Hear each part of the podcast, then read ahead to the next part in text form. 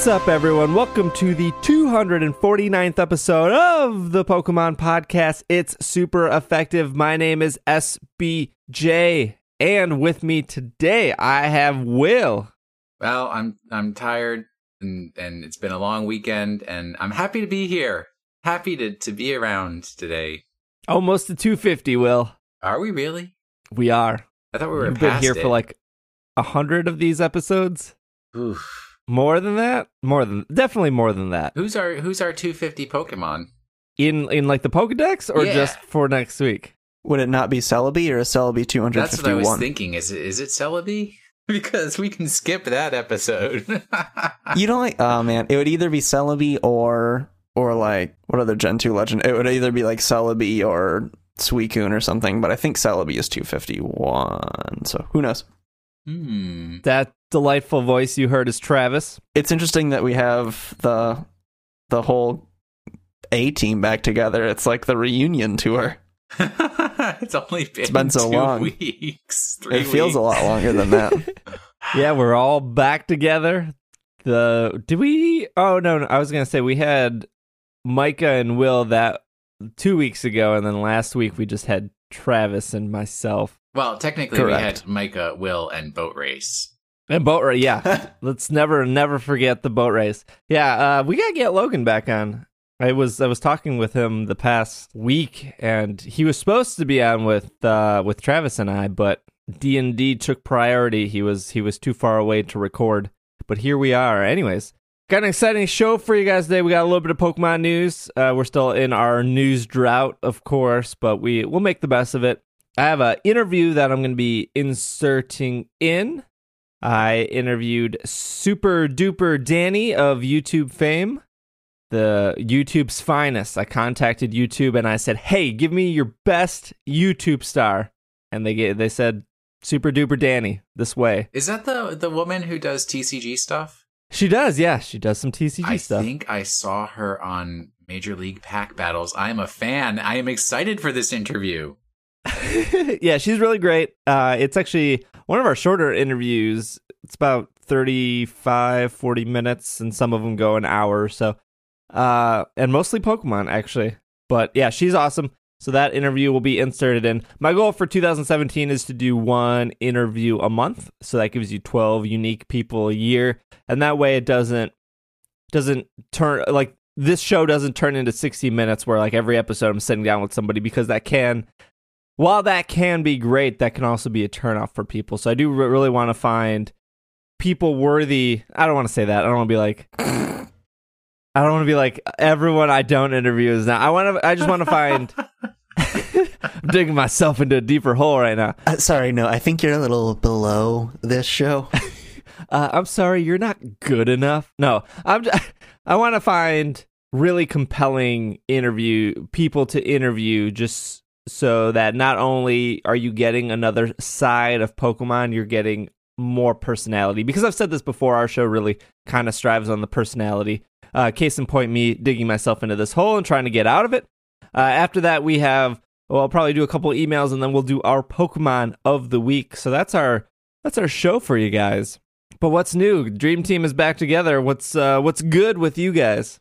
Well, I've had two long weekends in a row because of MLK weekend, and then we had inauguration off because you know they basically closed down half the city. And boy, oh boy, have I been playing a lot of Monster Hunter and Pokemon. See, it's strange when you can't leave the house, the things you find to do. And, and making well, doilies. talk about Monster Hunter because you're not allowed to talk about Pokemon yet. Oh, and making doilies. I don't know if you saw my Instagram. I got some real nice doilies coming out these days. I do not have Instagram. Will, let me put you on the spot. You weren't you weren't here last week, but speaking, you brought up Monster Hunter. What what are your thoughts on the Nintendo Switch, well, the soon to be, hopefully soon to be Monster Hunter platform? I, I know. I just haven't. They haven't announced anything. oh, it's breaking my heart. It's the one thing I wanted was Monster Hunter on the Switch. Uh, I mean, I I I still like the concept of the Switch and the actually the Joy Cons. That's what they're called, right? Uh, Yep. are a bit more functional. They have a, a, a lot more going on than I originally expected from them. But the game lineup for the first year that they've announced so far has very little draw for me. So, uh, I don't know. Hopefully, some surprise game will come out and like Katamari Damacy on the Switch or something like, oh, hey, we just decided to throw this in. And that will get me super pumped for it. But otherwise, like, I, I, there's no, I'm not doing no Skyrim. Mm-mm-mm. Nope, not interested. That's not my kind of game. Well, I can't I can't imagine they they announced everything for the year because E3 is coming up 5 months, 6 months. Well, like 3 or 4 months after the Switch, right? So, I would assume they have like Smash Brothers Deluxe Edition going to be announced and probably whatever other games use amiibos so they can continue moving those things off the shelves. Do people still buy those like hotcakes? Um, maybe not like hotcakes, but they still buy them. Definitely. And you know, I was actually thinking because I'm playing Monster Hunter 3, which I'm like the last person on earth to play that game, but hey, it was on sale over the holidays. So, um, and I, it kind of came to mind that the Wii U was somewhat of a trial for the Switch because a lot of the games for the Wii U you could play just on the gamepad and not with the television going. So conceptually, that's very similar to what the Switch is doing, where you know you either play the game in your hand or you play the game on the TV, and it just does away with the second screen concept there. Yeah, there were a couple games on Wii U that you couldn't play on the gamepad. I think Pikmin 3 was one of them. Yeah, but nobody wanted to play have- that game. What? So That's- good. I mean, isn't Pikmin like just the poor man's Lemmings? No, Nah. not at all. No, no, no. Because No. Lemmings is a puzzle game, and Pikmin is an RTS. What? With puzzle elements. Yeah. Yeah, Yeah. you're con- you're controlling a little army. I thought you just kind of told them where to go and they went there. And they each had specializations and did the. No, you're you're thinking of Lemmings. Well, no, that's I know, but there's like the red Well, I Pikmin mean, you- and the. I mean, all I know is from Right, the they- Street Pass puzzles pieces where you collected the pieces, and all of a sudden there were like three different Pikmin on my screen. They do have they do have different abilities, but you and then like Steve said, there are some puzzles in the game that require you like the water ones can go in water. The, the blue ones can go in water rather. The red ones I think are immune to fire. The purple ones are really big and bulky. The yellow, Yellow ones, ones are immune fly to electricity. Yeah, and they They can also and fly they higher. arc higher. Um, there's also rock ones in Pikmin three, Two? I think. Or yeah, I thought Pikmin then- 3 had the fairies. I think you're right. And then there were also white ones, which were poisonous. And yeah, basically it's an RTS. Not, I mean, not in the sense of a lot of micromanagement. So it's sort of an RTS without micro. So you just walk around with your army and you have to toss the Pikmin onto the enemies to defeat them. Who who are you fighting? I guess I thought you were trying to fix your spaceship. You are, but- Blorglorgs. Bar- there's- I don't I don't know what they're called. it kind of takes place in it takes place in it it alludes to it being like earth and you're you're like an astronaut but you're real you're from a race of people who are really really small so you're defeating like bugs and yeah mostly bugs and Or like gathering artifacts There's like a giant ostrich Yeah. thing that comes up.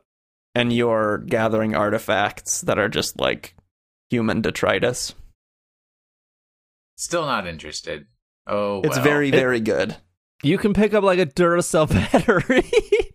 yeah i mean it's got that going for it I I just Product placement 101. I, I am so disturbingly obsessed with Monster Hunter nowadays. I don't know how this happened. I mean, it's Monster Hunter Generations that did it to me, but it's like I I want to get every version of Monster Hunter I can get my hands on and play it, and I want to play them all simultaneously. And it's Oh, don't don't you're you're the the farther back of Monster Hunter you go, the the more you're gonna regret it. I don't know. Monster Hunter Freedom Unite is available on the PS Vita for twenty dollars. Uh, like the very first Monster Hunter, like the attacks were tied to the sticks. So in order to, to attack, you would have to like press up or left on on one of the the joysticks. oh, that that's that's a no go. Maybe I'll, And they I'll were- stick with uh, Monster Hunter Three and be happy. yeah, and they didn't they didn't change that till Monster Hunter 2 and then Monster Hunter 2, I forgot what the big like Monster Hunter 3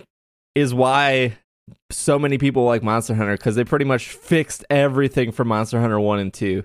I'm not sure what I think Freedom Unite was after 2 but before 3. Anyways, I'm just saying though, you're getting pretty drastically different D- games the farther back you go. yeah. Yeah. No, I just I love Monster Hunter 3 so much because I can play in 3D on my 3DS and then I can switch it to my TV and play on my TV when I want to do that. And it's the It's a- the, the big monsters. It's it's a great concept definitely. Oh well. Tra- Travis, anything good going on in uh, Michigan? How's how's the? I, I like how you didn't say is anything good going on in Washington D.C. Oh, there's all kinds of stuff going on over here, brother. There's a lot of good and bad happening in DC. But uh, Travis, how is your how is deportation happening with uh, Canada? That's not. That's no. That's should I shouldn't have laughed at that. That's not what it's called.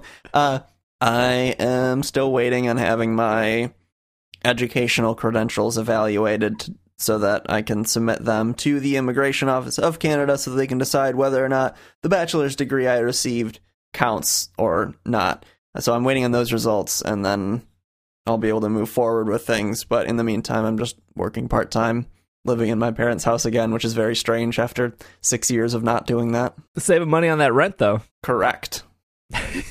I might even, you know, working part time. I haven't worked out all of the math yet, but I think I might end up making being able to save more money by working part time with a lower wage than when I was working full time because I don't have to pay rent. anyway, this doesn't have anything to do with Pokemon. So wait, are you working part time at Culver's? No, well, Okay. no, I'm, I'm working at like an indie theater. Oh, of course. Why would I have thought anything different? Of course you are. Apples and Why oranges you- right there, really. think- why did you think Culver's? I'm because it's a place. the Great American Eatery. So you're you were just gonna you're just gonna you're just gonna shoot out a guess and hope you were right. Sure, exactly. Could could All right. happen. yeah, you know, it would have been. Uh, I got nothing. Uh, I've uh, I've been actually extremely busy at at work with with the new year flipping over, so I haven't had much free time to do other other stuff. But I got back to Final Fantasy 14 for a bit, so just uh, letting people know if if you want to jump into uh, an MMO, I'm still playing that with with a couple friends, and there's a big Final Fantasy 14 expansion coming out this June. So good time to play. My time spent in that is usually helping other people once a week pimping a Final Fantasy 14. Uh, other than that, let's jump into some Pokemon news.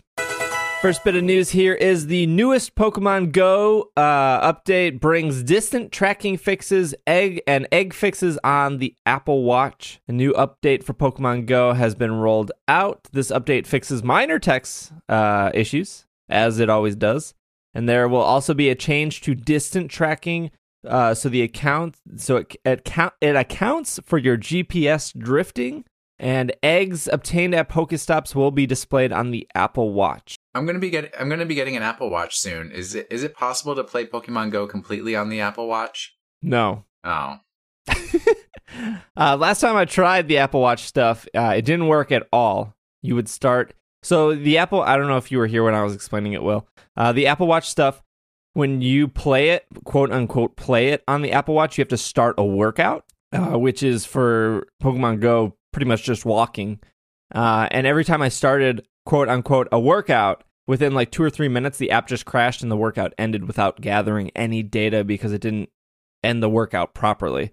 And uh, yeah, so I don't know if it'll fix that. I'll I'll try it. To, uh, I'll try it this week and report back. But did I ever tell? Did I ever discuss that I went to a Starbucks and got the Pokemon Go smoothie? Was that yeah, a story I think we told? talked about, or maybe you just Oh. tweeted about it. I did tweet about it. No. It's it's a short. yeah, you you said a- you you described it when they announced it, but you didn't describe your experience of buying one. It's a it's a short story. When this rolled out, it was about negative 10 degrees in Wisconsin the entire time the smoothie existed. And I don't know if it still exists, but there's a Starbucks on my way home next to the Target that I normally shop at. For reporting purposes, I thought maybe I should see what this Pokemon Go, Go smoothie is all about. So I went over to the Starbucks. I walked in and I said, Hey, can I get one of those Pokemon Go smoothie things? And she was like, ugh, we're not even a Pokestop. Everyone keeps asking for those. When it is very clear that this Starbucks is a Pokestop, and when you spin it, it says, hey, try out this new Pokemon Go smoothie. But I didn't say that. I just said, oh, okay, never mind then. I don't want to cause you any hassle. And she goes, no, we can make it. And then she yells over to another associate. I don't know his name. I'll say his name was Dave. She goes, hey, Dave, you know how to make this Pokemon smoothie? And he goes, yeah, I can make it. And she goes, okay. And so I'm watching the register. I also ordered a chai tea latte. So I see the chai tea come up. And then the second drink that comes up, it says Pokemon Go smoothie. She had a button for it on her register. And so she rang it up. well, I mean, hooray. It- that's it's clear that that your experience is is definitely the most outrageous thing that's happening in our entire nation right now. You're right. Uh, so she rang it up. The guy looked, they both looked at the screen and they read the instructions to each other off the screen. And then he made it. And it was okay. It was like it was like raspberry, blueberry, or whatever.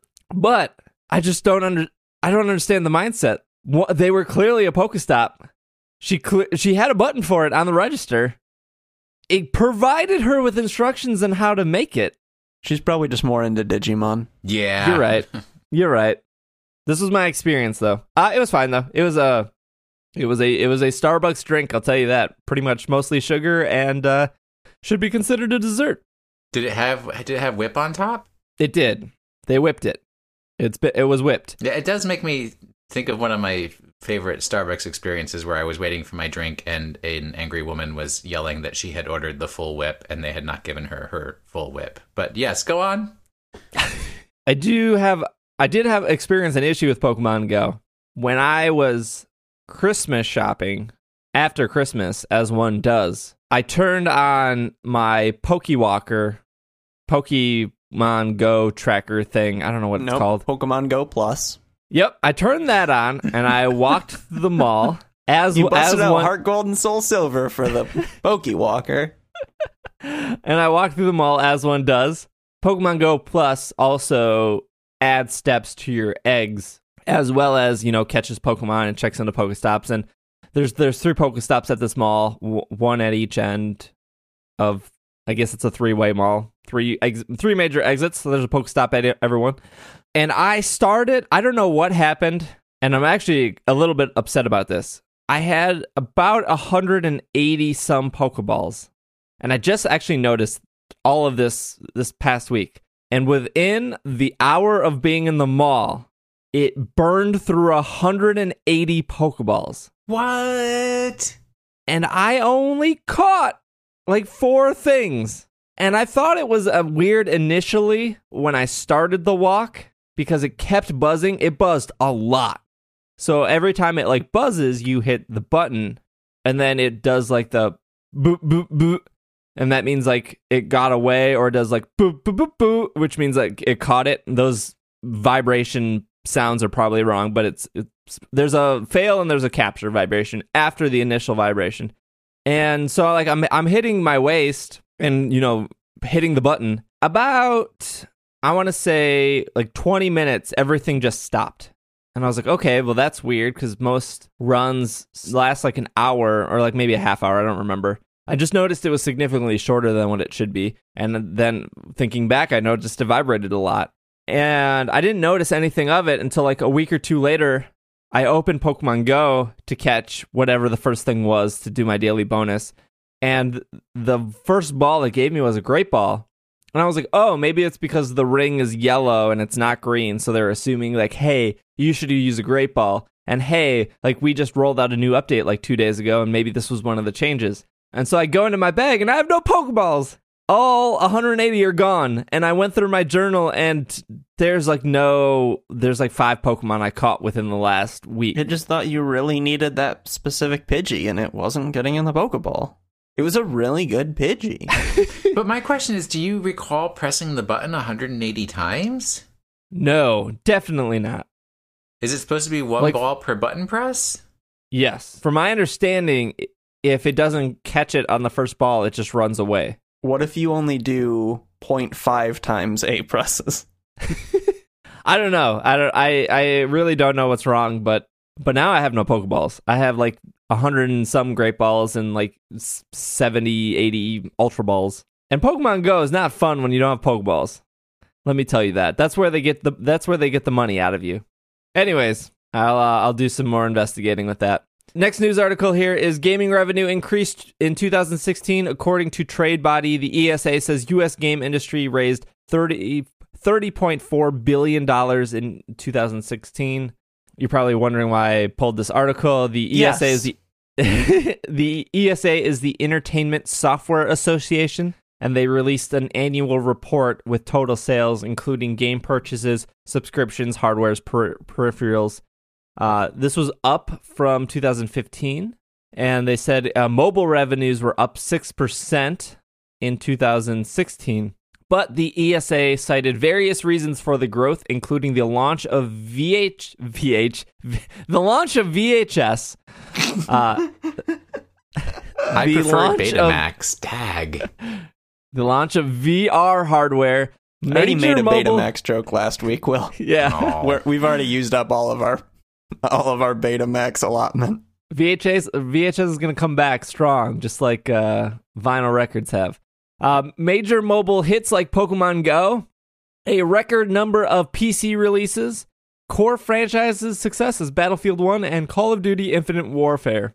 Oh yeah, because we're a Call of Duty podcast. That's why you brought up this article. Yes, yes, we're a v- we're primarily VHS focused and Call of Duty focused. But yeah, uh, the ESA cited that the major mobile hits like Pokemon Go was the reason that video game sales were up, as well as v- VR and Call of Duty.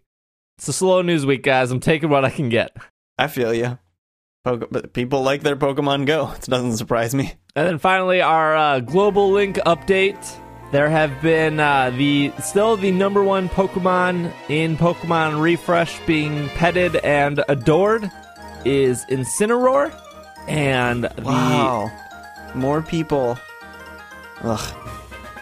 people picked that many people picked. Li- That's strange to me, right? Because any online poll you see has Rowlet being the most popular starter by a lot, followed by Litten, followed by Poplio, which makes me wonder if Rowlet is only the most popular starter among For adults? Yeah. That's what I was thinking too, because I'm thinking like Incineroar.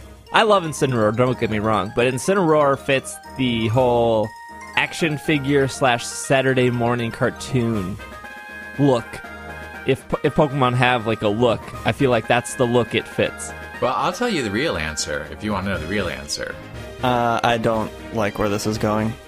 okay, then I won't tell you the real answer. No, you're gonna say because because Incineroar is like better or whatever. Cause No, you picked Litten, Why, I would presumably. never say something like that. I like think didn't Will possibly pick that Poplio? some You say a lot of bad stupid things. frog that should be ghost type. um, the reason is why it's popular in Pokemon Refresh. You're, you're just not putting that portion of the clue together. When Because you can't touch his belt. when somebody tells you something's hot and don't touch it, what do you do? You're like, oh, but I gotta try. I gotta see what it's really like. And then you reach out and you touch it, like, oh, it's hot. And then my hand gets all poo. And then you're like, oh, but really? Was it really hot? And then you try it again. And it's like, then you get your friends and you're like, friends, guess what? Look, try to touch his belt. Oh, oh it's all spicy. And then, you know, there you go. There's your excitement. Actually, you might you might not be too far off because I You're did not the getting same thing. no uh, primarinas and and uh, decidueyes. I'll tell you that.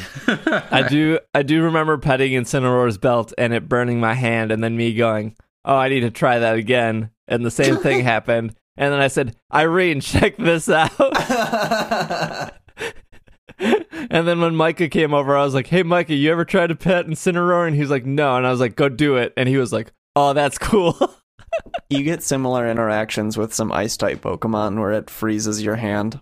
Oh, I think it does that on Crabominable, if memory serves. oh, really? I think, yeah, I think so. He's he's a cool Pokemon. I like Crabominable. can you pet the Ultra Beasts in uh, Yep. Refresh? Oh, Ooh. they're kind of creepy. Yeah, they're all pretty creepy. They're beautiful on the inside. You keep telling yourself that.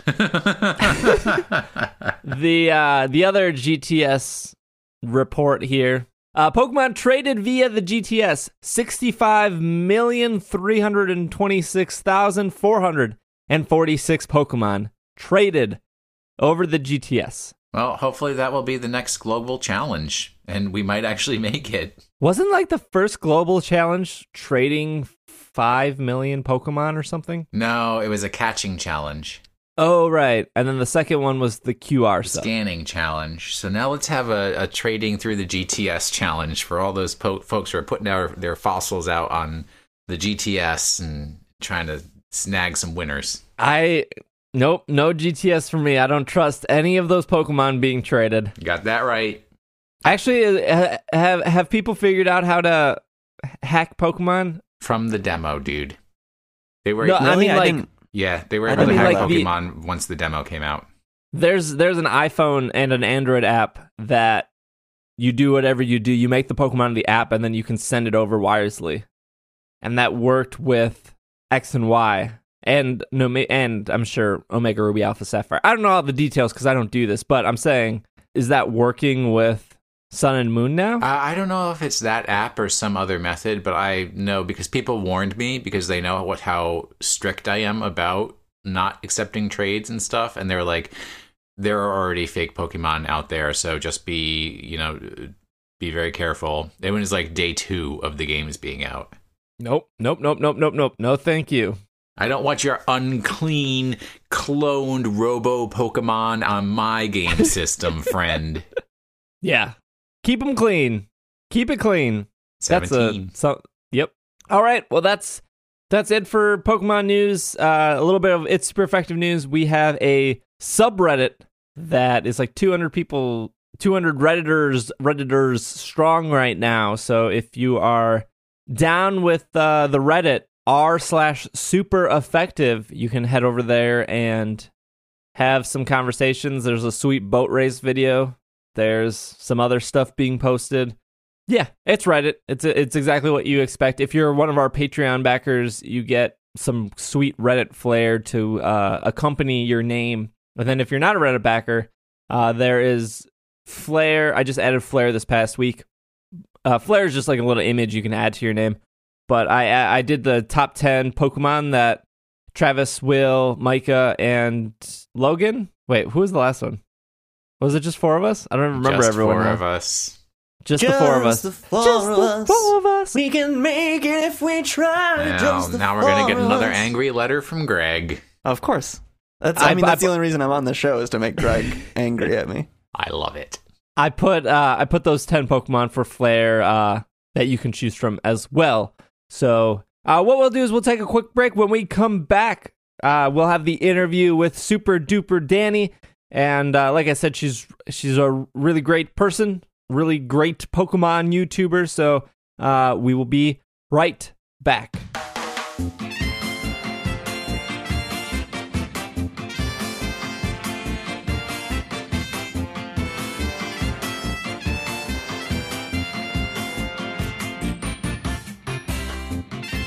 And we are back from our break, and I am with the fabulous Super Duper Danny from YouTube fame. Is that Oh, correct? stop you. Oh, stop.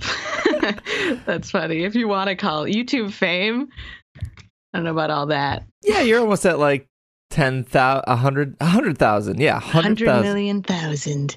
Yes, I'm so close. I really, really, really want that silver play button, but it's been a struggle. They they send you they send you something when you hit a 100, right? hmm Once you hit a 100,000, you get like a super awesome plaque that's got a play button on it. And then you get another one when you get a million. I think you get another one when you get 10 million too, but All that'll right. be at some point. All right. Some- Someday, one can only dream. for our listeners, who are you? I am a Pokemon enthusiast YouTuber. I guess specifically, I, I primarily actually do pack openings, but I don't know. I just like making videos, making people laugh, and uh, opening Pokemon cards. It's a good time. You have almost 1500 YouTube videos. I checked this morning. Did my research on you.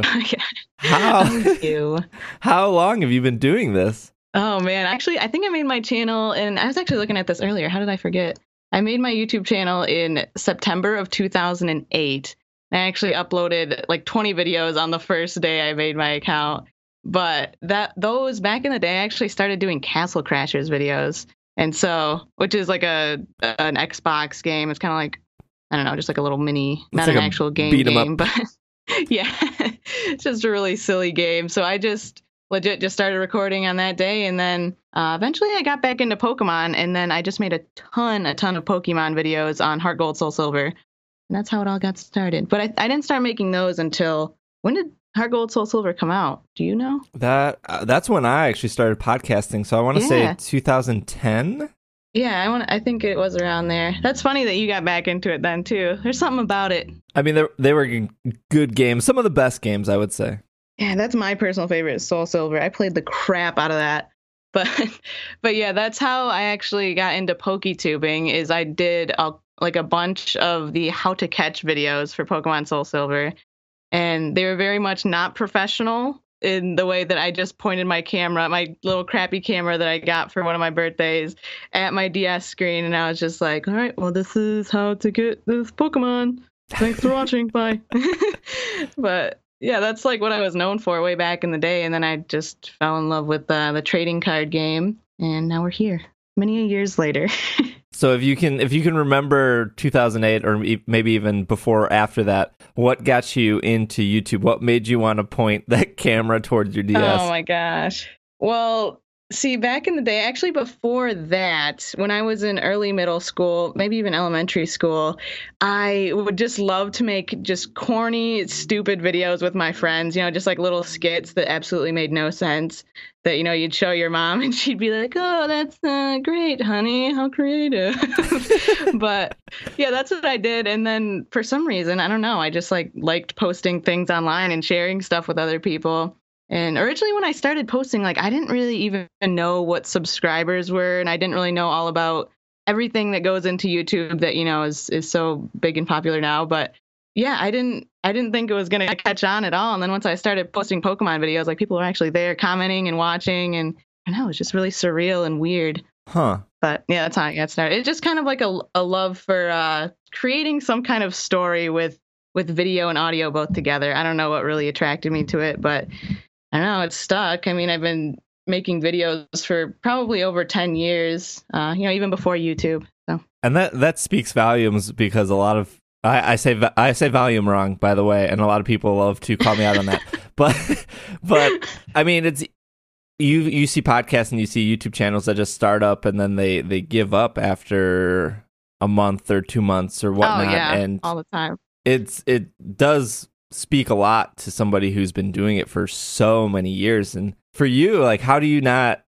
Have you gotten burned out? Have you thought about throwing in the towel or? Oh, totally. I, that happens like every once in a while. Like I'm like, oh my gosh, I don't know. I, I don't know if I can keep doing this. And as of lately, actually, uh, I'm actually going to be announcing it tonight. Which um, this is going up on Monday. You said right, so Yeah. it'll already be up. But I'm uh, making a new YouTube channel that has actually nothing to do with Pokemon at all.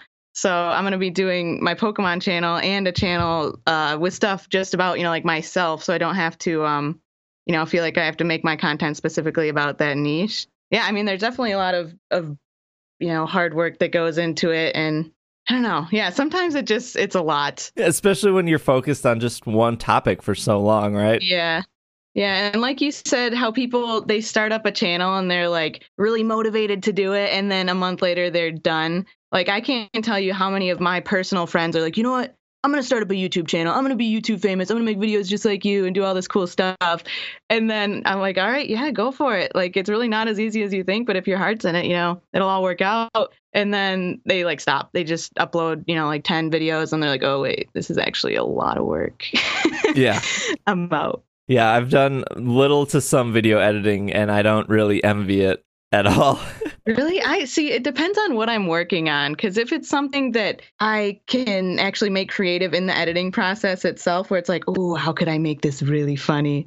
Uh, it's always a fun time to just like find new ways and you know, to add in sound effects and little quirky pictures and stuff.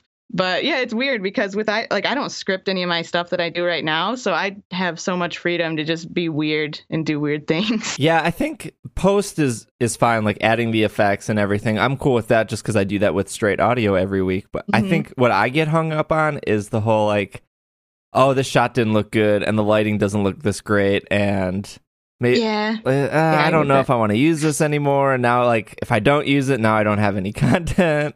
Yeah, and then if you go to reshoot it, it's like you have to redo the entire thing.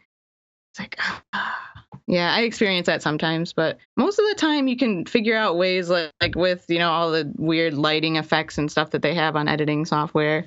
But still, yeah, when something doesn't work out how you want it to, and you still want to post it, it's yeah, that's that's a tough one. I always feel kind of awkward about that because it's not like perfect, but it's still good enough to you know I feel like people might not notice that it's not as good as you want it to be, if that makes sense. do you think? Do you think nowadays, with how much content is out there, and and maybe maybe you have an answer for this, maybe you don't, but do you think perfection matters less and less? And I say that because you see a lot of you see something like I'm trying to think of big websites like Polygon or Giant Bomb or The Verge or maybe somebody has never Mhm. heard of any of these channels, but they have, you know, professional lighting, professional studios, they're doing it. And then you see hundreds, if not thousands, of people on both YouTube and Twitch that just set up a Logitech webcam pointed to, yeah. you know, their desk and they're just going. And it's, and people are watching that, so it's clear that they don't really care that there there's not that studio quality. So, do you think that Yeah. Does that matter to you? Like, do you like the prof- the professional looking kind of? Because your videos are That's- really great looking. Like your lighting's really good and everything. well, thank you. But yeah, that's a really, really good question. I've been thinking about that a lot recently, actually, because a lot of the people in my community, they do, like you said, they just seriously point a webcam at the thing and then they just do it all in one take, not much editing at all. And then they just post it. And it seems like nowadays people, well, I mean, this might be not just nowadays, it might be in, uh, I guess, throughout time kind of thing. But I feel like people don't really care that, that much about the lighting and all the fancy stuff as long as the content itself the person who's talking or what they're talking about, if that's good, then everything else can come later. I feel like if you really wanted to start up a YouTube channel, like you don't need all that fancy stuff. You could just start up with your iPhone and then work your way up to fancy schmancy equipment. In fact, like even on my pack openings right now, I still use my iPhone for the the pack cam because it's the most easy and it still looks really really nice. So, yeah, I don't think it's as important as people think it is for online content anyways. I know if you're making a movie or something, it'd have to look nice, but for the internet, you know, it's just kind of whatever. yeah. Uh, let's back up a little bit before for your YouTube stuff uh, because I'm Hopefully. there's, we'll we'll keep talking about that. But how did you get into Pokemon? Like, what made what was the draw there? Okay. So my brother and I, when we were very, very young, I couldn't even read yet at this time. Uh, we got our very first Pokemon games for our Game Boy Color. Our mom got us, you know, some little Game Boys so we could play together. Um, and so I got Pokemon Yellow, he got Pokemon Blue, and we just originally, you know, played games together. We opened Pokemon cards together. All the neighbor kids, you know, had their Pokemon collections. We had that one neighbor who was like really rich, and his mom bought him all the cool foreign ones online, and we were all jealous. Uh, and then, like, you know, eventually everybody grew out of it. And from, I guess, probably maybe first to second grade until, man, I want to say maybe eighth grade, I didn't do really anything with Pokemon at all. And then one day out of the blue, I was at a card shop because my brother and I used to collect basketball cards together as well. And Basketball cards? Yeah, I used to do basketball cards. Yeah, I used to actually was really into basketball growing up. So that's kind of weird. That's a fun fact. All right, Yeah, all I played a I played a ton of sports, but uh, yeah, now I just sit in front of my computer and open Pokemon cards. Uh, downhill from there, man. But yeah, so I was in this this uh, card shop. It was like a comic card, you know, all sorts of fun stuff. You know, the comic shop, and um, they had just the newest Pokemon cards, uh, HS Undaunted or whatever the newest set, something from Heart Gold, Soul Silver. oh my gosh, I, saw think them. that's like when I got into Yeah, the dude, TCG was Undaunted. So yeah, I saw. I think I picked up a Pokemon game like a few weeks before that, the Soul Silver, and I was like, "Oh, this is fun." And so then I saw the cards, and I was like, "Oh, this is gonna be fun." And so yeah, I just picked up a couple of packs, and then that was actually when I made my first pack opening video. I just started opening up Pokemon cards, and I was like, "Oh my god, this is so fun! I must buy more." And so then yeah, I just started making YouTube videos about Pokemon, and then I think that is honestly what has held my interest for so long because I started how long ago do we say that came out? Like seven that couldn't have been 2010? seven years. Yeah, about seven. Seven years? Yeah, oh my it would God. would have been like Oh my what God, what- what November? on? yeah, yeah. No, it's been a while. Oh my goodness. All right. That was that was an interesting phenomenon. All right. So yeah, I guess I just since then it's just held my interest because I just like talking to people about nerdy fun Pokemon things. And you know, I've tried to do some some gameplay and whatnot. Like I had a second channel where I did Pokemon news and stuff, but I don't know, I just something about just like opening the Pokemon card specifically just really drew me in. And I think it's because I can just like comment on all the different artworks and you get to see all the different promo cards and boxes and stuff. Something new every time, I suppose. So that's my whole lifestyle. I feel like I'm talking so much. Is this how much people normally talk Yeah. on these? okay, I was gonna say they they they have ever to suffer. They have to suffer through my voice weekly. Oh my gosh! So- So you get something new this time.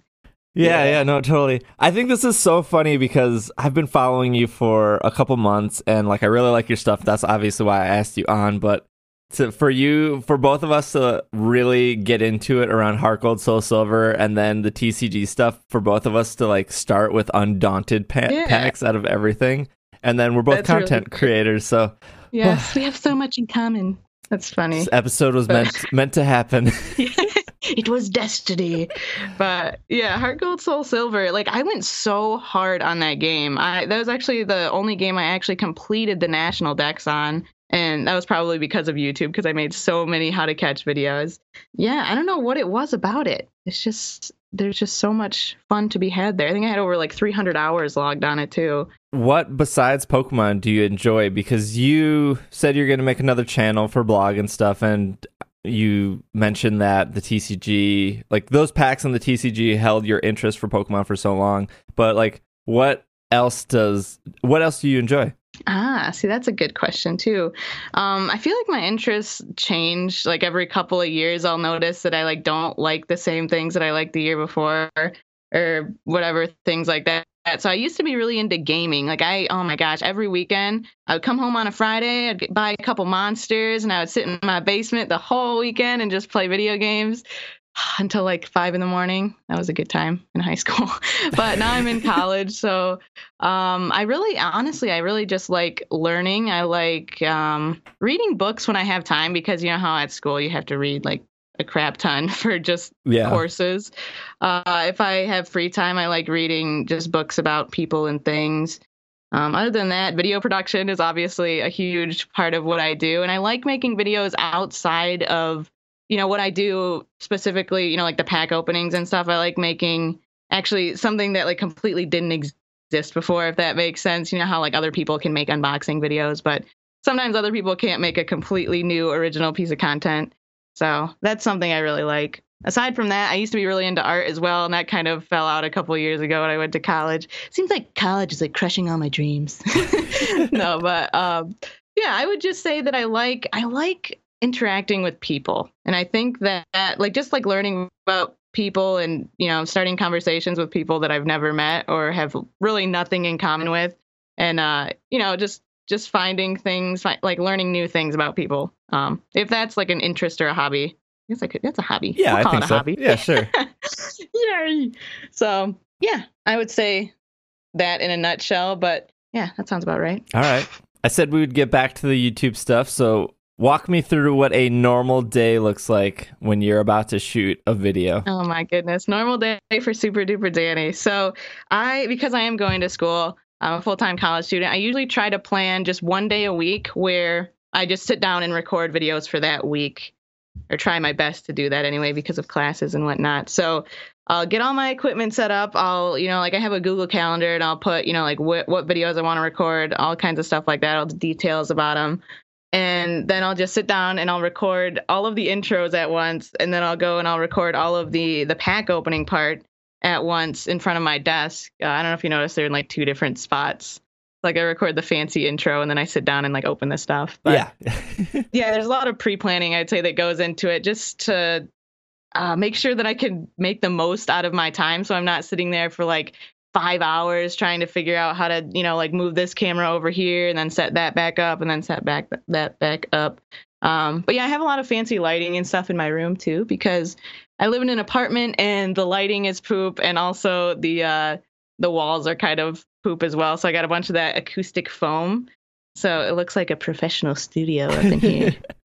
yeah, it's very nice. But if I can, I try to record them all in one day. So it's really easy to just because um, I just put them all in an external hard drive, all my footage, and then throughout the week when I need to upload them, I'll just edit them then. I don't have a set like editing day or anything, but. You know. All right, all right.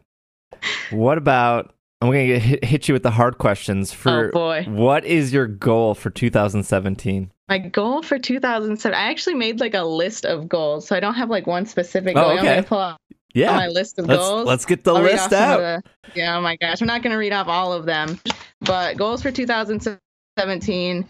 One of the ones that I'm sure I can reach because I'm getting very, very close is reach 100,000 subscribers. Obviously, that one's not as steep, um, but I also want to start a website, and I'm actually working with one of my friends right now, and we're actually gonna, you know, look at starting a website. Actually, nothing to do with Pokemon once again, uh, so which is kind of weird. But I, right now, I'm really just into trying new things. I think I'm in that phase of my life where I'm just like, I, I'm tired of, you know, sticking with the same old everything. And I just want to learn all about all these different things and go on so many adventures and have a bunch of new experiences. So, um, yeah, starting a website is on the uh, the bucket list for 2017, which I think is going to happen. I hope it happens. Anyways, I'm learning about coding right now, so that's that's exciting. Oh, cool. Uh, but then, yeah, I also want to read 10 books, which may not be that exciting or as much of a goal as some people would say, but um, just having the time, honestly, like the time to sit down and like read new things. so that'll be cool. Um, like I said, I want to start a new YouTube channel as well. And the very last one that I'll talk about is I want to get a, I wrote it in here as this, I want to get a dank internship because I don't know. I, I feel like it would be cool to work for a big company because ultimately I kind of just want to run my own business once I'm out of school. I still have another year and a half until I'm done, but I want to learn as much as I can about actually, you know, what goes into um, some of these like social media businesses or internet businesses so that I can eventually start my own uh, business, you know, with some people, like minded people who want to, you know, do the same thing. Yeah. I think a website may be a good start for that as well. Sure. So yeah, it's an adventure. But yeah, those are my ultimate goals. Some of them are for YouTube, some of them aren't, obviously. Yeah. Yeah. No, totally. You answered it with flying colors. Oh, does does almost a hu- I don't know much about the behind the scenes of YouTube or what views slash subscribers actually mean. So maybe you can speak to this. But does a hundred thousand YouTube subscribers can can one person make that a full time job off of that?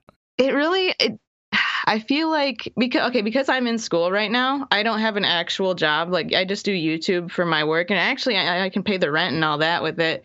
But at the same time, if you're a grown adult and you actually like own a house or you know like actually have to you know do big kid stuff, this probably would not be enough unless you get a crap ton of views because it really just goes off of views as far as like it, you know if you're talking about it as a job and like making money it really just goes off of views so if you're really really popular i guess in that respect you could definitely make it work but for me where i'm at right now like there's no way i could do this for a living living but you know like after i get out of school if that makes sense Yeah. you know this is like the podcast is your your side hustle correct Right. Yeah. I hustle so- all all Monday morning to hmm so you got the side hustle. This is my side hustle currently, but I would say like once you start getting into, you know, like if if you had like 200,000 and you consistently uploaded and you know your videos did, you know, you had a, a good ratio of of subscribers to views or, you know, whatever. I guess it'd be the other way around, views to subscribers.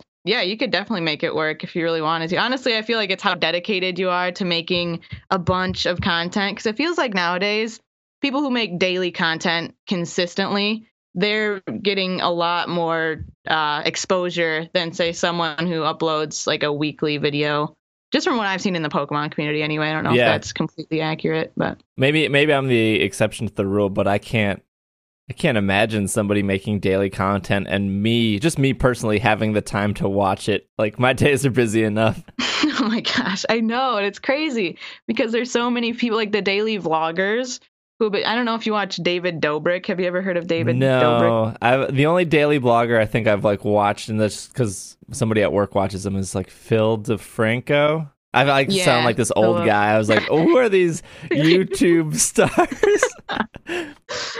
Oh my gosh. I've been on YouTube for so long and I still feel like I don't know a huge chunk of the community that's just come out of nowhere. But yeah, some people, you know, they post a vlog or a video every single day and it gets millions of hits.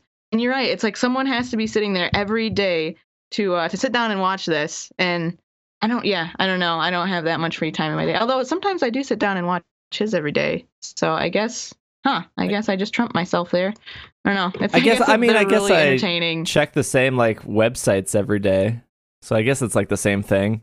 Yeah, I guess it's just like a new form of media that uh, it's just for entertainment purposes. So I guess if you talk about like how how often people sit down and watch TV, I bet that is going down because of Netflix and YouTube specifically, or Hulu, you know, stuff like that. Yeah, But I think yeah, yeah, I think it's just where people's attention is going. I think YouTube and and video specifically is gaining a lot of traction, and a lot more people are going to start watching it every single day. Because you've seen all the the sites like the TV producers and all their stuff is actually going onto YouTube now. Like the Jimmy Fallon show, they make like five clips for every single episode they post, yeah. and they post it online, and it gets so many hits. And like that's that's such a good deal because it's already on TV anyway.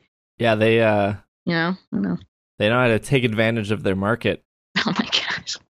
Yes, they do. So I think a lot of bigger companies are finally catching on. You know, big companies that have a full production team are finally catching on and they can just crank out a ton of videos because obviously they're professionals and they have a, a whole group of people. Whereas you and me are just by ourselves trying to, you know, make, make it work. I'm sitting down here editing this thing, recording, editing, all that stuff. But Yeah, there they have like a whole team of everyone has a specific job. So I'm yeah, they could probably crank out a bunch. Yeah. I wish I had a team sometimes. I hope I can work up to that because honestly, I was thinking about that, um, like making a Patreon and then you know having the money that I make from that go toward you know a, a production team that could you know do some of the stuff that I don't like to do or don't really have an interest in doing anymore. And that would be really cool. That's definitely something to look into as I guess my channel continues to grow and I, as your podcast continues to grow as well. You could look into that. I kind of did the. I kind of have the ma- same mindset of you of like I love Pokemon. Obviously, I've been doing it for so long and and whatnot. But there's like a there's a point where a couple times I thought about throwing in the towel, and it's just not not Mhm. because I didn't fall out of love with Pokemon, just because it's it's so much of a time sink for your week. Yeah. you know, I've done other stuff. Like I, I have a board game podcast now because I was really into board games at some point, and actually, I'm like slowly falling off of that only because like all my friends that have lived in in my area have moved away, and now I have like no one to play Oh man. board games with. But and there's a hundred other podcasts I would love to do because I do have other interests outside of Pokemon Yeah, yeah. and and that's kind of just like how you wanted to you know you you're planning on starting another youtube channel that is non-pokemon related but i think the compromise that kind of really helped out and kind of re-energized myself in in my show was like spending the first couple minutes of the podcast not talking about pokemon and just talking about ourselves yeah, I and our noticed you guys did that. yeah, and I think, I, I mean, it's to the point now where there are probably a handful, if not, you know, a hundred different other Pokemon podcasts out there, and it's not like people are listening to us for groundbreaking news. I mean, there's Bulbapedia, Sarah B, Marriland, Yeah. like they're all doing news as soon as possible, and that's nothing. Like I know, like we're never the first because we got to wait till every Monday to put something out, but realize that hey all these people that have kind of stuck with us are like like us for who we are and if we can open that up more and then Mhm. bring that into the show i think that's what really helps people otherwise we just sound like uh okay uh guys there's a new pokemon shuffle update and the newscasters. yeah and i i think that i think that's why a lot of people like youtubers is because they're so many outlets on YouTube, but people like I'm sure people watch you because they love your personality, and that's something that like definitely drew me in. Was like, oh, she doesn't seem like she's just sitting there reading a script and like doing this like every day. Oh my gosh. Oh god, I would not be able to do that. I get too bored. But yeah, I could see I I really like that that you did that with your podcast. I'm kind of jealous because in our case on the internet or on we're all on the internet, right? On YouTube, people's attention spans are getting so so short. So if you include like even a couple minutes at the beginning of your video, people are just going to be like uh like when are they gonna open the thing because I, I used to get that all the time when i used to do like longer intros they'd be like you didn't even start opening it until three minutes in are you Yeah. kidding can't i don't have time for this yeah so it's like i think it just depends but it definitely works on your guys's and i sometimes wish that i could make longer form content that people would just you know like sit down and listen to and enjoy Yeah, I, I de- that definitely worried me too. I, I used to listen to a, a Simpsons podcast because I'm a huge Simpsons fan, and they would spend the first five or ten minutes talking about the history of of this is what happened like 20 years ago today, and this is that. I was just like, I don't, I just want to hear about the episode, guys. yeah But I think for me, yeah like what's in the title of the video right yeah. i think for me though i didn't i wasn't invested in those those people like those hosts and that's why i didn't really Mhm. care much Yeah. and I, I would assume i would hope that most of our listeners are invested in in me and the other co-hosts and that's why they're they're listening but yeah I, that that's always a worry too of how long is too long before we get to the pokemon stuff And it's such a struggle to stay entertaining for the whole time too, because you're sitting there and you're like, oh my gosh, like are people gonna like this or are they gonna click off? Yeah, but, stuff. but when you Scary tell stuff. when you tell your when you tell a story of yourself sitting on a, a pizza, they're definitely gonna stay entertained. what? this is like maybe three episodes ago. I think I like told this story of how I cooked this DiGiorno and then I set it on the couch, but then I forgot something in the kitchen and I came back Oh no. and I like forgot that I, where I put the pizza, so I sat down. And my cat was like Oh. freaking out because he wanted the pizza and he knew where the pizza was. Oh my gosh, you got that booty fresh pizza now. Yep, yep. So that that's how that's how you open a podcast and keep people entertained by embarrassing stories. it's like okay, I could watch, I could listen to the rest of this. All right, this is That's good. This is good.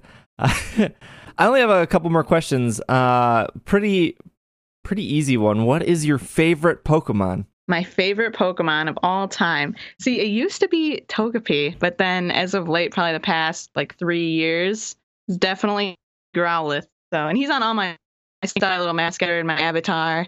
He's always in the background. I got a little plushie.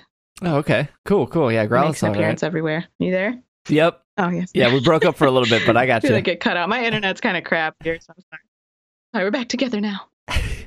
Uh, I think my final question is: See, I shouldn't make after after all your all your answers. I was gonna say what's your favorite Pokemon game, but I'm pretty sure it's Heart Gold Soul Silver. Oh, that it is.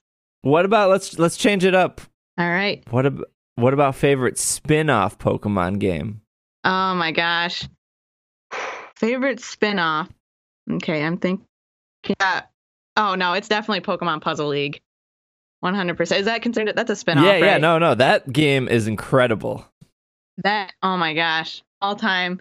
Oh god, I had so much fun playing that game. So they had that for the 64, and then they had one that was like literally the same thing for the Game Boy Color that was called Pokemon Puzzle Challenge or something like that. hmm but both of those were so addicting. Like I have not found any game that's uh, it's seriously just a simple puzzle game. Like it doesn't even have really anything to do with Pokemon, like the actual game itself, aside from being Pokemon themed. But like I've never found another game that's that addicting, like a puzzle game like that. Yeah, that game is incredible. It's very, very underrated. I know it's like a lot of people don't even know about it. But when I was a kid, we used to play that game religiously. And I got so good at it that my brother stopped wanting to play me because I would always beat his butt.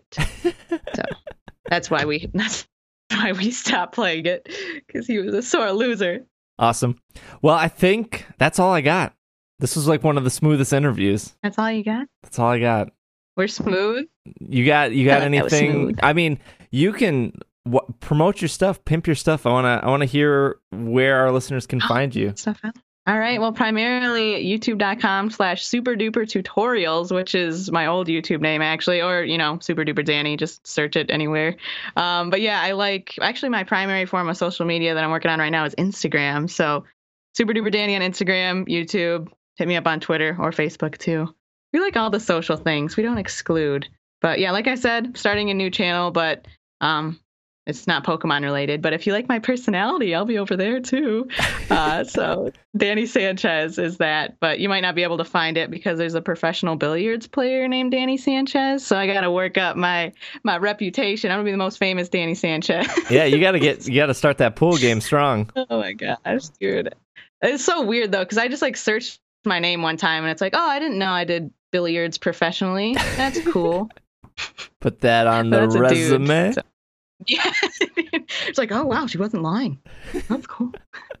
Number- but yeah, thank you so much for having me on. Yeah, this no, thank fun. you. My first ever podcast. There we go.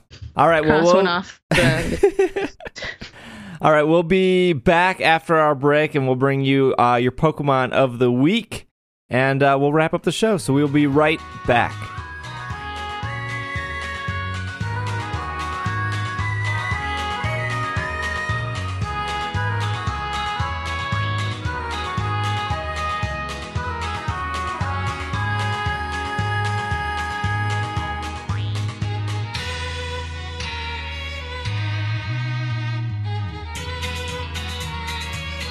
And we are back from our interview. I don't know where I was from our break. That's what I'd normally say. Uh, let's do a couple emails and then we'll do our Pokemon of the week. Uh, first email is from Jack Jackson. Writes in and goes, Hi, I've been listening to your podcast since Pokemon Sun and Moon was announced. My question for you is What is your favorite new poke ability in Pokemon Sun and Moon? There were quite a few new abilities unique abilities. Also, if you were moving to Alola, which island would you want to live on? I love your show and I'm always excited for new episodes. I still love Pokemon and your podcast. My favorite Pokemon is and will always be Lucario. Thanks for your hard work. SBJ is the best sent from my iPod. Wow, finally an SBJ fan, and they're using an iPod. I was gonna say, big props to Jackson. I don't think anyone has ever written in and said SBJ is my favorite. I think one other person, but they were using a Zune. Excuse me? Well, this dude's writing on an iPod Classic, so. I think back in the day, like around when I started, I remember I mean, for a decent while after I started, it was SBJ was number one, but then people got a taste of Will and they didn't want to go back. I, I don't understand that at all. I just remember the, the, drama days when favorite. I, I, just remember the drama days when the show, the the program got knocked out of the Zune marketplace, and all the work that had to be done to get us back into the Zune marketplace. before we, wait, before we tackle this email, I don't remember what. Can, what was the question? Before we get to that, Travis, what was it? You were a, a listener, obviously before you were on, and I remembered you emailing. We should read your your email one time on air. Yeah, fine. It's so uh, it's talked- so bad and not funny. It's. I mean, in the sense that all of my early, in the same sense that I was bad and not funny on my early episodes, my email was very bad and not funny and I think I make some joke about being. Uh, I don't even. Oh boy, uh, I would have. To, uh, you can read it, but I will. I will mute my. I will mute the audio so I don't have to hear it. It is so painful, and I hate that that was ever someone who shared this. Uh, with whom I, I share a string of karma. Like I don't. It it pains me that there's some metaphysical connection between me and that person. That's how you got on the episode, though. No, I got on the episode because you tweeted, I need someone to be on the next episode. And then I said, I have a microphone. but you. That's all it takes, folks. It's all it takes. Prior to that, though, and, th- and for our listeners, this was five years ago now. Prior to that, though, you did send in, I think, two emails. I, I did a, f- a featured team once. That would have been one email. And then I think I had another email about something or other. Yeah.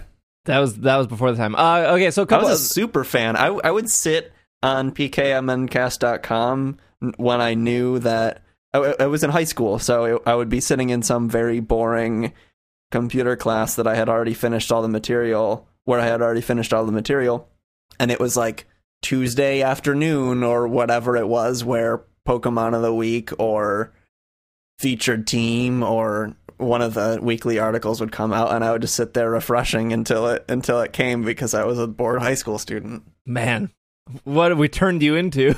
A, a better human, certainly better than that person. That's a true. bored adult. Yeah. All right, so there. What you should do, what you should do, is read the letter, but don't put Travis's name on it. just like mix oh, it. just read it as if yeah, read it as if it's it's like an email that you got. mix it in with a bunch of other emails. Yeah. So then see if listeners. notice. Like like do it in do it in like a few months and see if I even notice. Okay. All right. So I'll, I'll mix it in, or I'll try to at least. So there was, I think, three questions here. Favorite new ability in Sun and Moon, uh, and which island would you like to live on? I would probably want to live on the the second island, which is the one I can't pronounce. Akala? Yeah, that's the one because it has the volcano and it has the battle royale area. I guess it has the western town. That town kind of, blah, not interested. Yeah, I would say the second one. What What's your favorite new ability? Oh, you want me to do both? Uh, I don't know. Yeah. Favorite new ability? You got to come back to me on that one. Well, if we're doing favorite island, then I'm I'm a Melemele. I want I want to I want that urban life. Third, no, that's The the, first first, one. First, with what's- the urban with the city. Ula Ula is third. Correct. And then Poni is the fourth. I would also go with Melemele because it feels the it feels homey and there is a city if I want to go there, but there's also you can go to the outskirts and just have a more suburban experience and then you can head to the north and go to the explore the more naturey areas up there. It it, it has that very nice welcoming feel to it because it is designed to be like that as it's the welcome mat to you as you're entering the game. So I would like to live in a place like that. There's actually not that many new abilities at all. I can Well, go. I mean, there's I can- more than zero. Yeah, I, I'll go through them real quick. Battery, Battle Bond, Beast Boost, Berserk, Comatose, Corrosion, Dancer, Dazzling, Disguise, Electric Surge, Emergency Exit, Fluffy, Full Metal Jack, Full Metal Body, not not the movie. Galvanize, Grassy Surge, Inwards Out, uh, Nope. Liquid, Liquid, what? it's innards out. Oh, sorry. In- innards out. I was thinking like, never mind. Uh, liquid voice. What? That sounds amazing. All it's sound ability of Primarina. moves become water type moves. All sound based moves. Travis. Yeah, it's Sound Primarina's hidden. ab- It no, it's Primarina's hidden ability. Long reach. Uh, merciless. Misty surge. Power construct. Power of alchemy. The heck is that? That's a Alolan Muck's hidden ability. It's in double battles, or actually no, single battles. When you if in single battles, I think, and I haven't No, done a lot of single doubles. battles this gen. It The- is just doubles. It looks like the Pokemon copies the ability. Oh no, maybe it. The Pokemon copies the ab- ability of a defeated ally. I think in singles you send in Alolan Muck after a Pokemon died, and then it will take that Pokemon's ability. Although I haven't really played a lot of du- uh, singles, rather in Sun and Moon, I've been mostly focusing on doubles. And in doubles, if if Alolan Muck's partner dies, it takes on its ability. Huh, that's cool. Prism armor, psychic surge, queenly majesty, receiver, RKS system. That's by the way is my favorite just because of the name and what it means. Schooling, shadow shield, shields down, sludge, slush rush. That's fun to say. Slush rush. Uh, soul heart, stake out, stamina, steelworker, surge surfer. okay. Uh, tangling hair, triage, water bubble, water compaction, and wimp out. I'm My missing favorite's one. disguise. Disguise. No, Disguise. dis- he said disguise. Yeah. Yeah, was- Once per like- battle, the shroud that covers the Pokemon can protect it from an attack. oh, Mimikyu's unique. Oh, yeah, yeah, yeah. Yep. Yeah, that's that's my favorite, along with uh, shields down. Both of those I find pretty interesting. Wait, what's I Zoroark's ability? Isn't it disguise? Imposter. oh, okay, okay, got it. I, I there were the two um, apes, and they each had very interesting abilities. Per, per, Pessimi, Pessimian. Passimian has receiver, and Oranguru has uh, telepathy, which is not a new ability.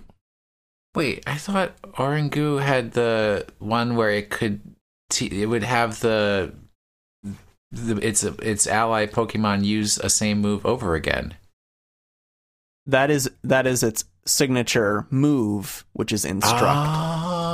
Oh. Oran, the abilities Oranguru gets are are oh, it has a hidden ability which might be new, but its uh, typical abilities are inner focus, which prevents flinching, and or sorry, not flinching. Or yeah, it does. Uh, Yeah, inner it does. focus prevents flinching, and telepathy prevents damage from partner Pokemon. And then let's see, its hidden ability is something called symbiosis. Um, which no, nope, that's not new either. That was introduced in Gen six. Uh, in Gen 6, it was the signature ability of Flabebe. Uh, well, the Flabebe evolutionary line.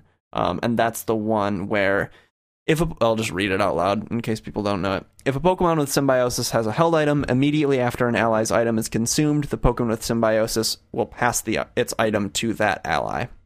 How nice.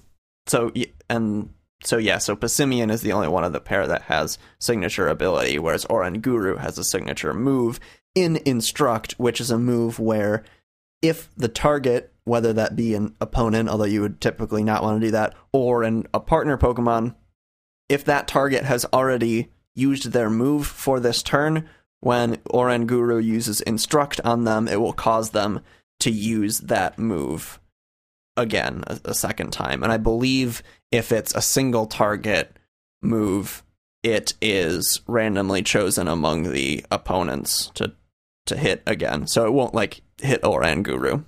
Well, then my answer is receiver, since that is an ability, and I thought it was cool when I first saw it with uh, Pessimian, which is I guess is the same thing as Power of Alchemy. So there you go. It is actually. I can just see like a receiver with intimidate, and then, well, I don't know if it would I actually off hate like, that when a it lot. receives it. That the abilities do the same exact thing. They're just named differently. Yeah. I mean, it's like Teravolt and all those other things. So. Oh yeah, I, I know, I know. I just think it's uh, like you're just bogging down the system with more abilities than you need to. Cool. Thanks for the email, Jackson. Uh, next email is from Griffin. Writes in and says, "Dear people who are reading this, Pokemon Sun and Moon brings us all sorts of new stuff, like a berry, a cat bat." How did how did you know it was from Griffin? It says Griffin at the top. It also Oh. the title the email I think has the question: What is the lamest Sun and Moon Pokemon? The lamest Sun and Moon Pokemon. Ugh. Wishy washy. Nah, Wishy-Washy is pretty great. Schooling is really really good. Like that whole concept, I think is is fun. Maybe the hmm, like Lurantis. I'm not impressed. Like Fomantis, Lurantis line. yeah, they're. I mean, compared to the Steenee line, they they they they, they don't hold a candle. Pyukumuku, or whatever that one is called, isn't that great. I thought they were going to do more with it prior to Sun and Moon. Its ability is really interesting. So I give I give that one a pass, but Yeah, I don't know. I like so many Sun and Moon Pokemon. We all know Ribombee's the worst. Oh, just kidding. It's mud. It's uh, it's Mudbray and Mudsdale. Oh yes, agreed. Well, maybe Oh. maybe Mudsdale, but I like Mudbray. I just think Yeah, he's and- like really and derpy. you're wrong, and so does everyone else. Everyone loves the stupid donkey that turns into a horse, and it's bad and terrible and frankly awful. And it's like you can't even pet it without your hand coming away all gross. No, no. and every time you pet it, its defense increases. I don't want that. Ugh. Sorry. There's your answer. There's your answer, I guess. Uh, all right, this one is from Ben. says, "Dear oh boy, SBJ, Will, Travis, Greg, Irene, Logan, Aaron, and Micah." Who's Did Logan? we miss? Did we miss anyone? Yeah, I'm sure we did. I I wouldn't I wouldn't give these other people credit. Also, th- this person's been listening a while. If they're addressing Aaron, Well, I'm assuming uh, that's from season two of D and D, right? Because that's where Greg comes in. correct. All right. yeah. Writes in says, Thank you very much for the podcast and for the bad pronunciations. I enjoy the way you simply talk and share your opinion, something I highly value. The arguments that you get into are funny and intriguing, as I would never have thought in some of the ways you guys did. I would enjoy if you brought back Mythical and the jokes that come with it. I continually ask, What's his name? I think seasons one and two are amazing, and I want even more. Otherwise, the podcast is nice just the way it is. Thanks so much for the awesome podcast, guys. Keep up the good work and laughing hard. Best wishes, Ben. P.S. Questions for discussions after Generation episode. I think 16 about Lysandre and the ultimate weapon. If he puts Yveltal in the weapon, everyone dies for it except for everyone except Team Flares dies, effectively resetting the world. But then how does AZ stay eternal? If Lysandre puts Xerneas in the weapon, everyone except for Team Flare lives forever, effect- effectively stopping ti- time for those hit. But that's not what Team Flare wanted to do. And does Lysandre actually die? If so, this is the first human death ever witnessed by the player. Question. I don't think I watched that Generations episode. Was that one of the final ones?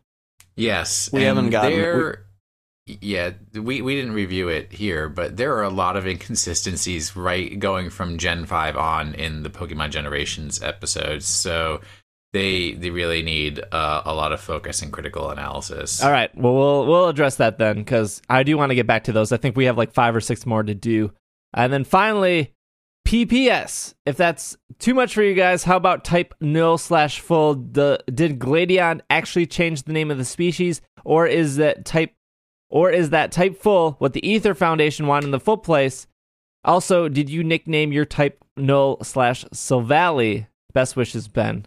We have a canonical answer to the first question. We see in one of the research journals that when the type full prototypes failed, they decided to rename them type null because they didn't pan out. I did not nickname my type null. I only nicknamed the Pokemon that I plan on using in my team, even for a limited amount of time, which I did not plan on for type null slash Silvally, Silvally, whatever.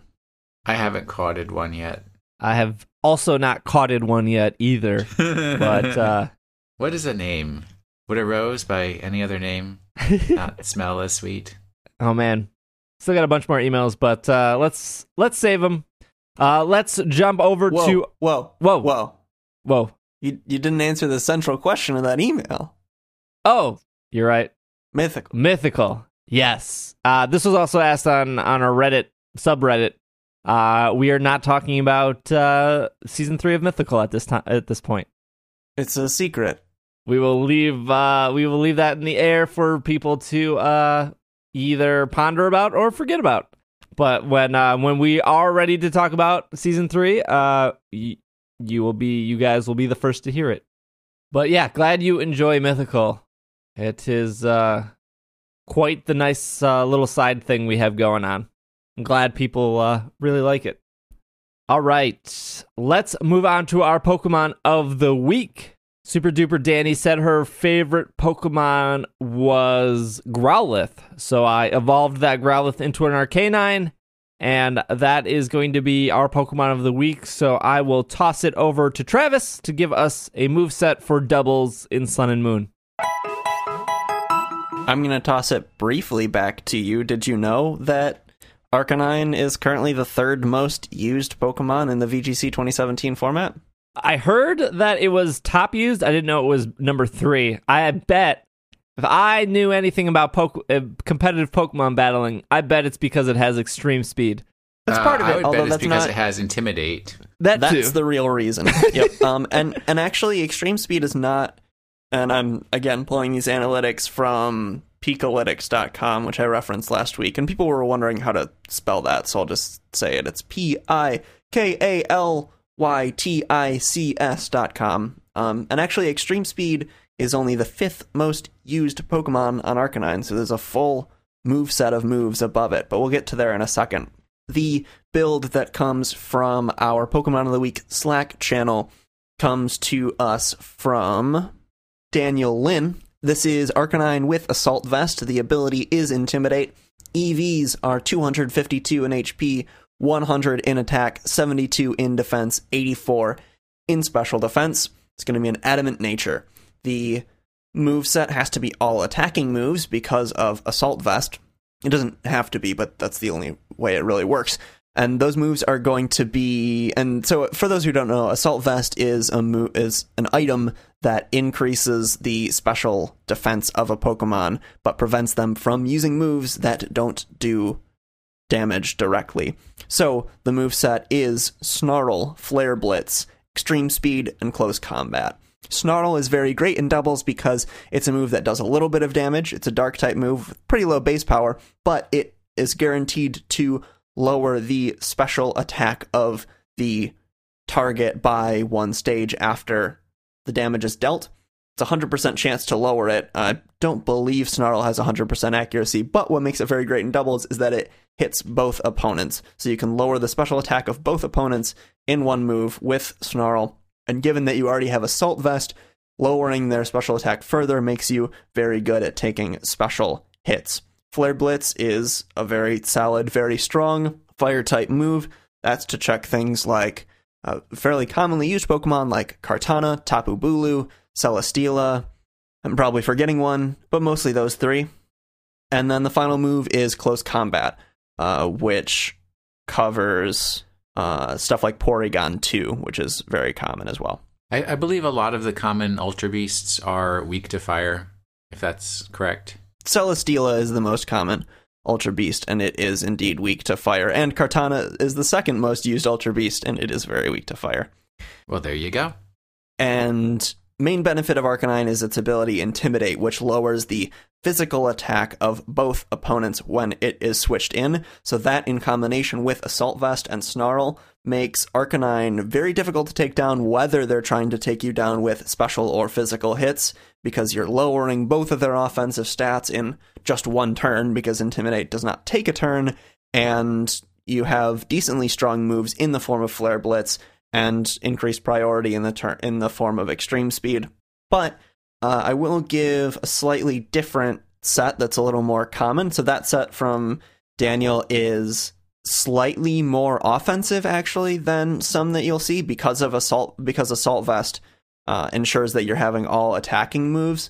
One of the more common ones, just in case you're curious of what a more typical Arcanine would look like, is going to have protect as as many Pokemon in doubles do. Snarl, Will Wisp, and Flare Blitz, uh, sticking Will Wisp in there to give the ability to burn an opponent. Uh, usually, you burn a physically offensive Pokemon so that you significantly lower the attack of that threat. The most common item it says on here is Sitrus Berry, but that confuses me given that Gen 7 gave a buff to berries like Figgy Berry uh, and ones like that that increase your health but confuse you if you have the wrong nature. Because it used to be they only healed you, I think, 12.5% of your HP compared to Sitrus berries 25, I think. But now I think they heal you for 50%. So I don't know why you would run Sitrus Berry over them, although if I, I could be missing something, but I can't think of what that would be. So I wouldn't recommend using one of those other berries that have been buffed. Just make sure that the one you choose doesn't confuse you based on your nature. They all confuse if, like, for example, Figgy Berry will confuse you if you have a nature that decreases your attack. What else about Arcanine? Um, it's legendary, very popular. but not Intimidate's very legendary. good. Yeah, it yeah it, it's got the distinction of, of being called the the species name is the legendary Pokemon. Yeah, it's uh, very common to see that we talked about uh, Milotic, I think last week, which is the common counter to it. So now we're talking about Arcanine itself. Yeah, there you guys go. A shiny Arcanine is gold instead of red. I'm satisfied with that shiny. In Pokemon Red and Blue Beta, Arcanine was originally known as Blaze.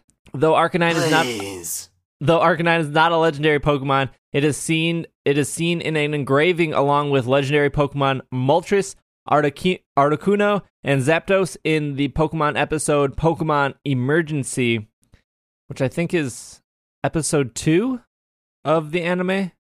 It's early on, yeah. Not that early though. Episode two, it's No, like no, no, I've it's got to ep- get Pikachu to the doctor. Yeah, that that's it. Yeah, Yeah. e- exactly. No, it is episode two. Oh. There's a because little it's in the link over Poke Center, right? Yep. Because he because Ash says, "I think I saw this Pokemon," and he points to Articuno. But boy, was he wrong! He saw a ho-oh. Many are of Arcanine's Pokedex entries, starting with the one in Japanese Pokemon Red, references the real world, specifically China. Um, and Arcanine is based on the Rukuin, which is a mythical creature inspired by lions, tigers, and dogs. Oh my. Well, not quite. Bears, dogs, lions. Dogs are sweet, snuggly. Arcanine is really cool. I Arcanine's like one. I think we've talked about this before, but like Arcanine fits under that a mindset for me of like, hey TCG or TCG, hey TCPI, you should kind of edit it because it's not a legendary Pokemon and it says it's the legendary Pokemon and just fix it.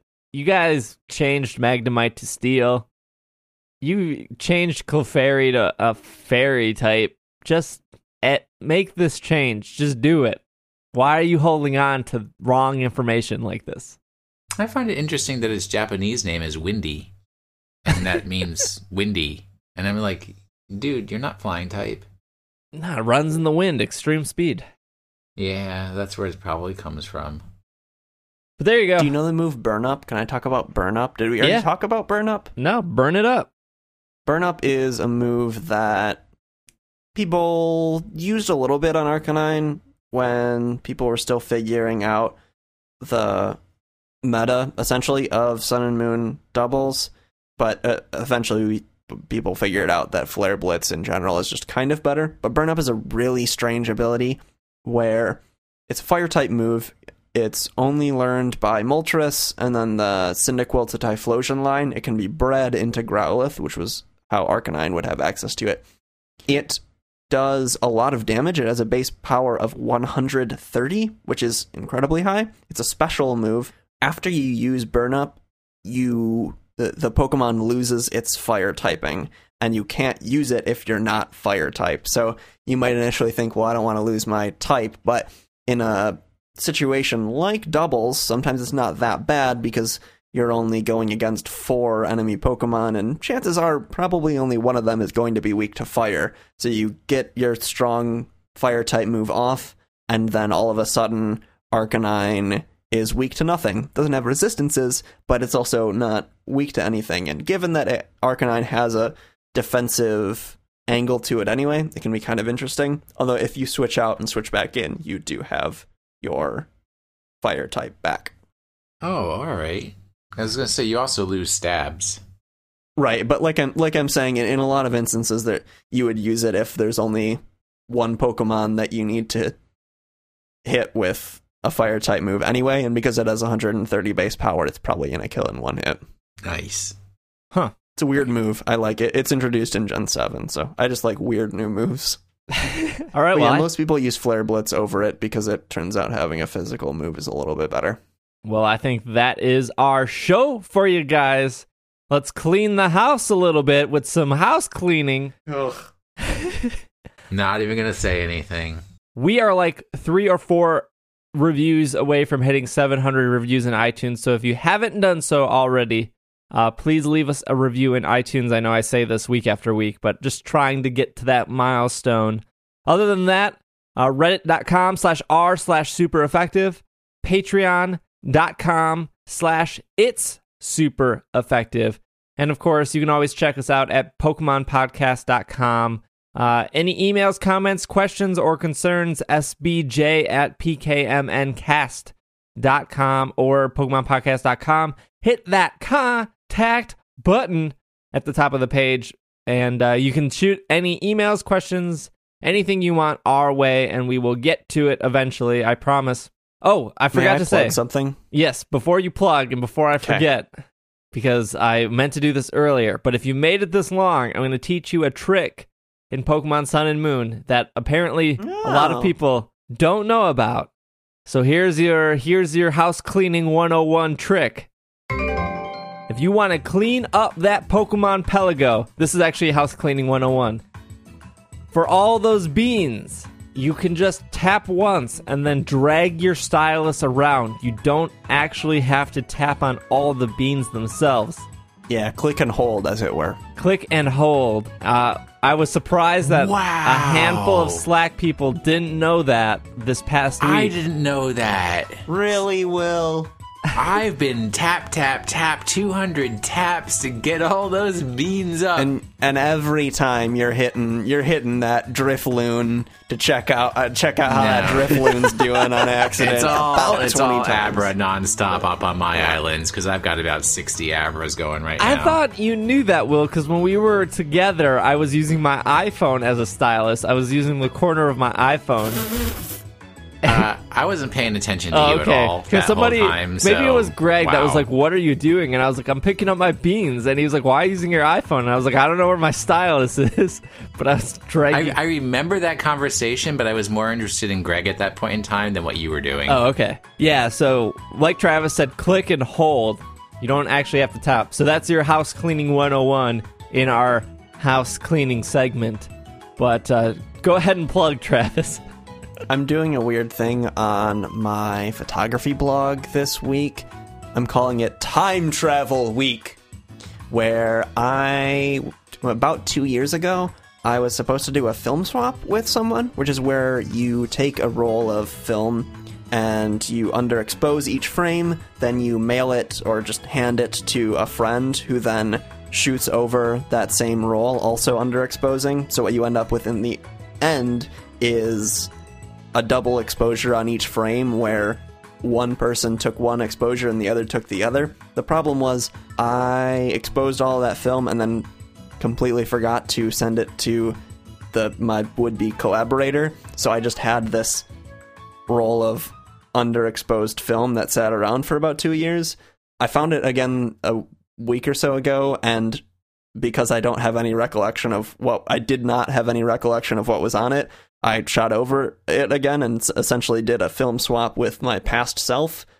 And so turns out I didn't even align the frames correctly. So what resulted is a group of very wild, very abstract photographs that are sort of a conversation between me and my past self in a weird temporal sense. So it's very strange. I'm posting one picture from that roll every day this week at thetravisw.tumblr.com. Awesome, awesome. Uh, otherwise, Travis is at the Travis W on Twitter. Will is at Wash in the Sink on Twitter. I am at Dragging a Lake on Twitter, and of course, you can follow Pokemon Podcast at Pokemon Podcast on Twitter.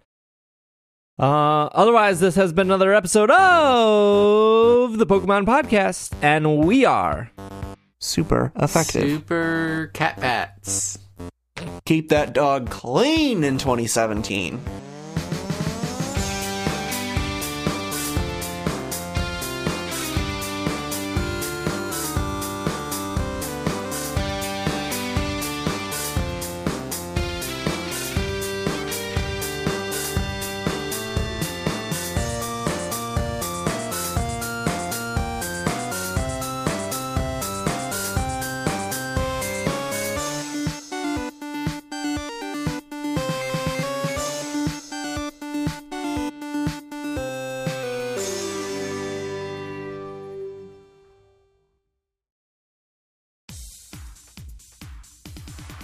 Do you like motorcycles, card games, explosions, board games, Mexican food, video games, music, cats, the weird and the unusual, wrestling?